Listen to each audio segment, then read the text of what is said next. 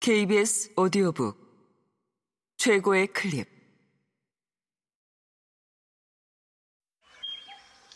KBS 오디오북.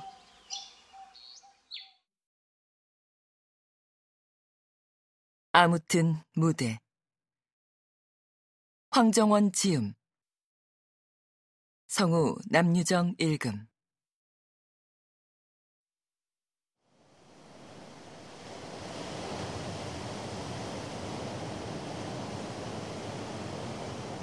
해밍웨이의 노인과 바다는 쿠바의 한 오촌에 사는 늙은 어부 산티아고의 이야기다. 84일 동안 고기를 한 마리도 잡지 못한 산티아고는 85일째가 되던 날도 오늘만큼은 하며 홀로 바다로 향한다. 이틀 밤낮을 꼬박 바친 사투 끝에 자신의 배보다 큰 청새치 한 마리를 잡는데 성공하지만 피냄새를 맡은 상어떼들이 몰려오는 바람에 결국 뼈만 남은 청새치와 항구로 돌아온다. 사실 나는 몇 년 전 케임브리지 영문학과 출신 M에게 부탁해 노인과 바다를 함께 읽은 적이 있다. 이유는 단순했다. 20세기 미국 문학을 대표하는 작품이라는데, 심지어 해밍웨이에게 퓰리처상을 안겼다는데, 아무런 감흥을 느낄 수 없어서였다. 외국어의 한계인가? 그래서 M과 함께 사금 채취하듯 단어 하나하나를 건져 색과 모양을 확인해가며 책을 읽었다. 심지어 M에게 소설 전체를 소리내 읽어달라고 부탁하기도 했다. 낭독이 아닌 이상 책은 저마다의 머릿속에서 읽히니까 사람들이 어떤 속도와 리듬으로 읽는지 알 도리가 없다. 영어가 모국어인 사람은 어느 구절에서 끊고 어느 단어에 강세를 주는지 소리로 확인하여 좀 더 말의 의미를 가까이서 붙잡고 싶었다. 산티아고가 타는 배의 구조까지 그려가며 통독하고 나니 이제 주저없이 우리말로 옮길 수 있겠다 싶을 정도로 모든 장면이 훤히 그려졌다. 그럼에도 불구하고 여전히 왜 걸작이라는지 알 수가 없었다.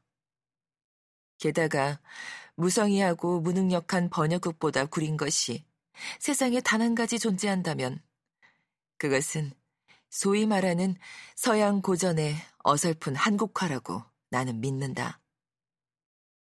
찻대고 pot댄 후에 한복부터 덜컥 입혀놓는 유의 아니한 작품들 말이다. 이런 작품들은 원작이 시공을 초월한 보편적인 인류의 이야기라 홍보하고 그 위에 한국화라는 그럴듯한 당위성을 입힌다.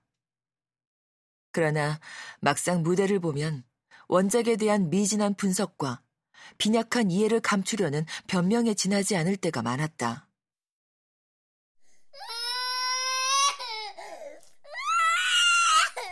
드디어 공연 날.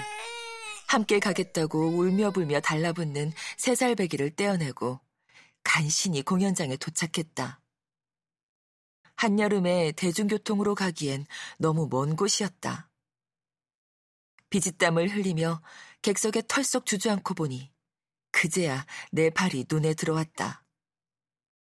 허겁지겁 달려오는 바람에 양말도 못 챙겨 신어 맨발에 스니커즈만 꿰었다. 덕지덕지 묻은 일상의 피곤함에 공연이 시작하기도 전에 이미 지친다. 그리고 이 사람이 무대에 섰다.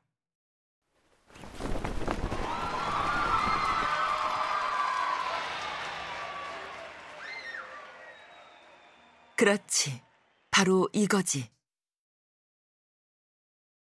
좋은 배우는 텅 빈 무대에서 시선 하나로 성을 한 채 지어 관객 눈앞에 펼친다. 그렇게 순식간에 현실 세계를 극장 밖으로 몰아낸다. 이날 이자람은 내레이터였다가 산티아고였다가 청새치였다가 이자람이었다. 손에 쥔 부채는 팔씨름하는 탁자였다가 청새치의 심장에 콱 박힌 창살이었다가 등뼈부터 배까지 쭉 갈라 떼어낸 두툼한 다랑어의 한 덩어리였다. 그 능수능란함에 관객 역시 엉덩이를 들썩이기 시작했다. 뭐 터느냐 고기야. 어서 미끼를 콱 물어라. 산티아고가 애타게 외칠 때는 물어라 물어.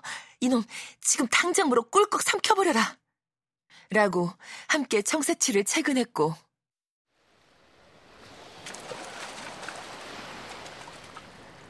고기가 수면으로 올라오는 숨가쁜 순간 산티아고의 왼손에 쥐가 났을 때는 이 눈치 없는 왼손놈아 지금 이 타이밍 무엇? 하고 안절부절 못하며 함께 호통을 쳐댔다. 관객은 거대한 청새치를 잡아당기는 산티아고의 이자람의 강인한 어깨에 힘을 싣고 싶었다. 뭐라도 해주고 싶었다. 뭐라도 해야 했다. 그녀라면 극장에 있는 우리 모두를 낙원으로 이끌 수 있을 것 같았다.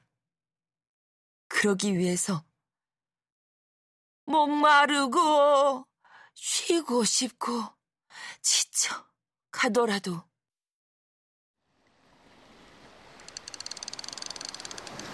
발가락 끝에서 정수리 끝까지 남아있는 모든 자존심과 긍지를 다해 한 번 더 낚싯줄을 당겨라 한 발만 더 나아가라 안쓰러움과 고마움을 추임새 담아 한 마음으로 연신 이자람을 다그쳤다.